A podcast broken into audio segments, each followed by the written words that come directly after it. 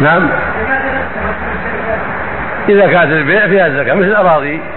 المساهمة في الأراضي فيها الزكاة حسب القيمة قيمة الأراضي للتجارة للبيع أما الأسهم التي للاستثمار هذا يزكي الأموال التي تجي عنده الأرباح التي تجي. إذا حال حول عنده يزكيها. أو حول على الربح عند الشركة قد قد يعني أحصوه وفصلوه وحال عليه الحول يزكى. أما الأصول الأصول فلا زكاة فيها إذا كانت للاستثمار. مثل الأصول في الكهرباء أو في غيرها من الأشياء التي تستثمر. هي من البيع ليست للبيع. نعم.